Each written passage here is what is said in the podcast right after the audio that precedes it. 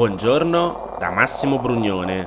Oggi è mercoledì 7 luglio, sono 16 giorni che ci stiamo godendo l'estate e queste sono notizie a colazione, quelle di cui hai bisogno per iniziare al meglio la tua giornata.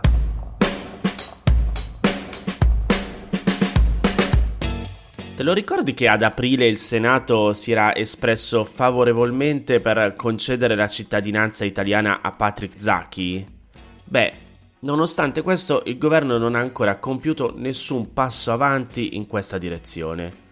L'azione diplomatica italiana sembra essere inerme nei confronti del regime del presidente egiziano Abdel Fattah al-Sisi, che sta mettendo in pericolo la vita di uno studente dell'Università di Bologna dopo averci strappato quella di Giulio Regeni ormai 5 anni fa. Per questo alcuni parlamentari hanno deciso di presentare una nuova mozione alla Camera per spronare il governo ad agire e ad avviare finalmente le procedure per dare la cittadinanza a Patrick Zaki.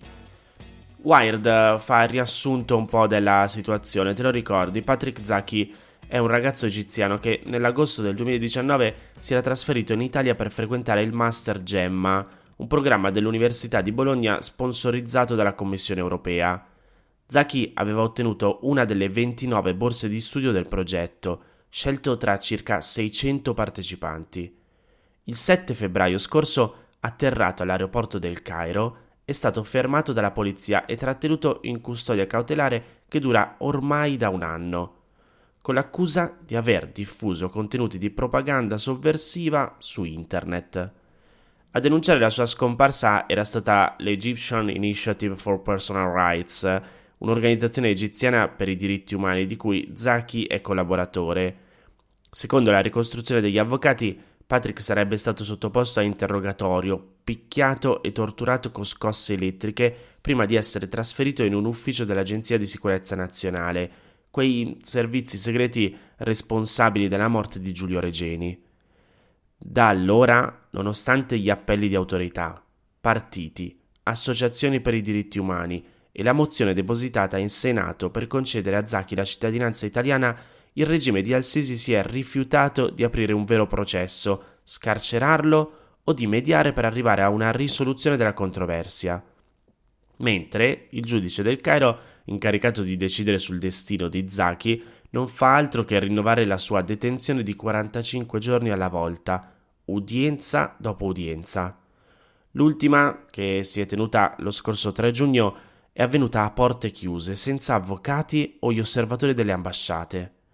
Riccardo Nouri, portavoce della ONG Amnesty International, ha spiegato all'Huffington Post che, secondo la legge egiziana, queste proroghe potranno continuare per un altro anno. Insomma, Patrick potrebbe rimanere in carcere fino al 7 febbraio 2022. Tuttavia, ha proseguito sempre Nouri, il governo potrebbe anche avanzare nuove accuse che possono giustificare quindi in maniera strumentale un prolungamento della detenzione.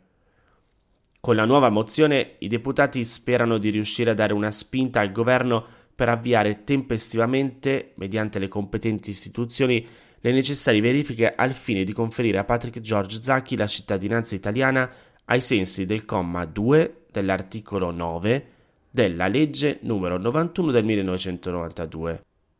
Questo almeno era ciò che riportava all'ordine del giorno di ieri alla Camera e secondo i firmatari il conferimento della cittadinanza italiana seppur preveda un lungo iter, rappresenterebbe un fortissimo segnale sia per l'Egitto che per gli alleati europei che sostengono la liberazione di Zaki e permetterebbe all'Italia e all'Europa di poter esercitare una maggiore pressione sul Cairo. Nella sezione news del sito www.notiziacolazione.it ti metto il link all'articolo di Wired dove ci sono i nomi di tutti i parlamentari che hanno firmato.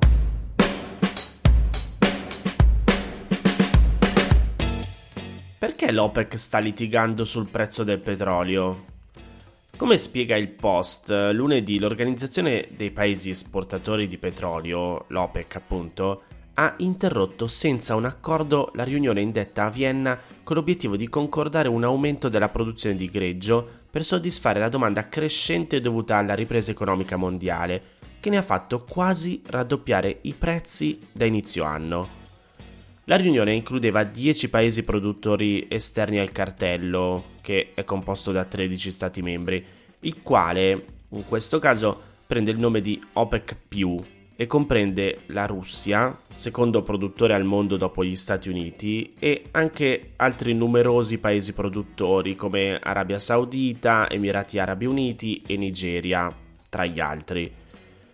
L'interruzione delle trattative ha fatto salire improvvisamente i prezzi del petrolio, portando quello del greggio texano, comunemente chiamato WTI, da 75,12 a 76,69 dollari al barile mentre quello del Brent, il petrolio del mare del nord, è passato da 76,05 a 77,47 dollari al barile.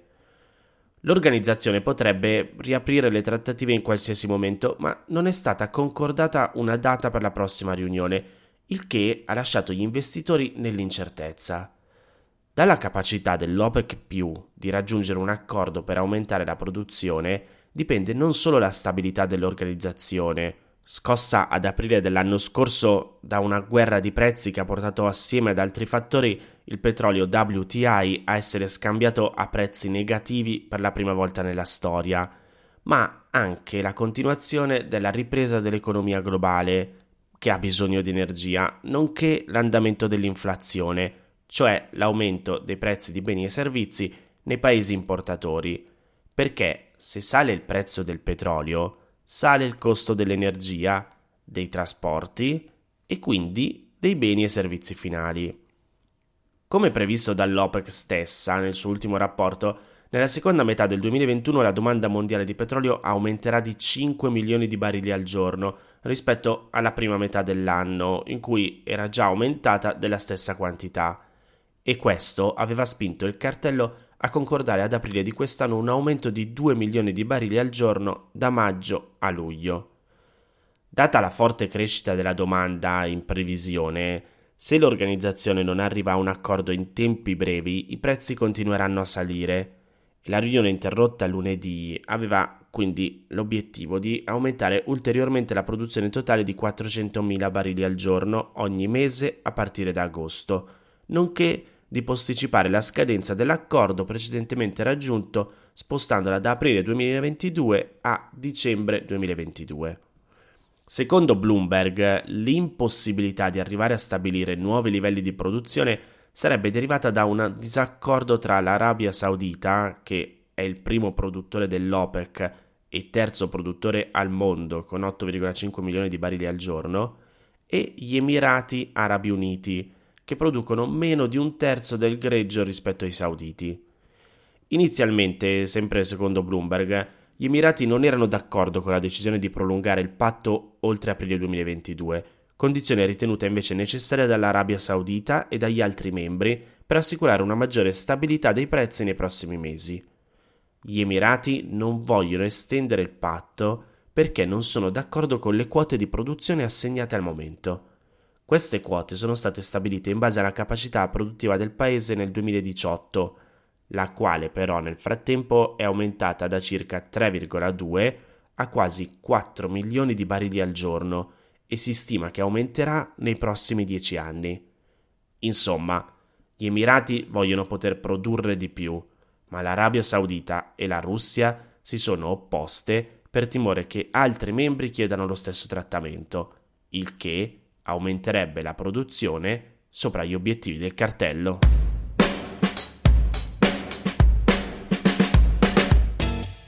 In autunno si andrà alle elezioni amministrative e per questo è bene già da adesso incominciare a seguire un po' la situazione rispetto a chi sono i candidati, soprattutto nelle città più importanti.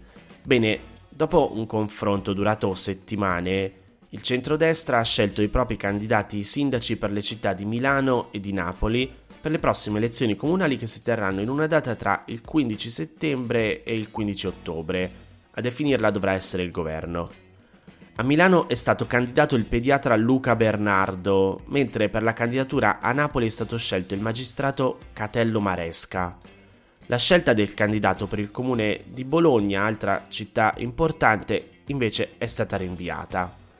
Partiamo da Milano. Luca Bernardo ha 53 anni ed è primario di pediatria presso l'ospedale Fate Bene Fratelli di Milano. Nella sua carriera si è occupato di disagio adolescenziale e bullismo, materie sulle quali presta consulenze in diverse istituzioni.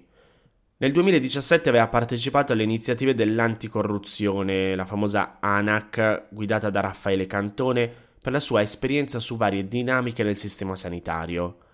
Nel 2006 Bernardo si era candidato nella lista di Letizia Moratti alle elezioni comunali di Milano, ottenendo circa 200 preferenze. Nei giorni scorsi aveva sostenuto che nel caso in cui fosse stato scelto sarebbe stato il candidato della società civile e non dei partiti. Bernardo scrive su Libero, è sposato, ha una figlia e suo fratello Maurizio era stato parlamentare di Forza Italia prima di aderire al Partito Democratico. Sarà lui a sfidare il sindaco uscente, Beppe Sala. A Napoli invece troviamo Catello Maresca, 49 anni. È sostituto procuratore generale di Napoli e aveva lavorato presso la direzione distrettuale antimafia della città, conducendo le indagini che avevano portato all'arresto del boss dei casalesi Michele Zagaria. Negli ultimi giorni aveva chiesto un periodo di sospensione dal lavoro per occuparsi della propria candidatura. Le due scelte sono state confermate nel pomeriggio di martedì 6 luglio dal leader della Lega Matteo Salvini, che ha commentato la decisione dopo un incontro con i rappresentanti di Forza Italia e di Fratelli d'Italia. Nelle settimane scorse c'erano state molte esitazioni, soprattutto sull'indicazione del candidato per Milano, ed erano circolati numerosi nomi prima che si trovasse una convergenza su Bernardo. Lunedì Giorgia Meloni, leader di Fratelli d'Italia, aveva annunciato inoltre che sarà il giornalista Vittorio Feltri a essere il capolista del suo partito alle prossime elezioni comunali di Milano.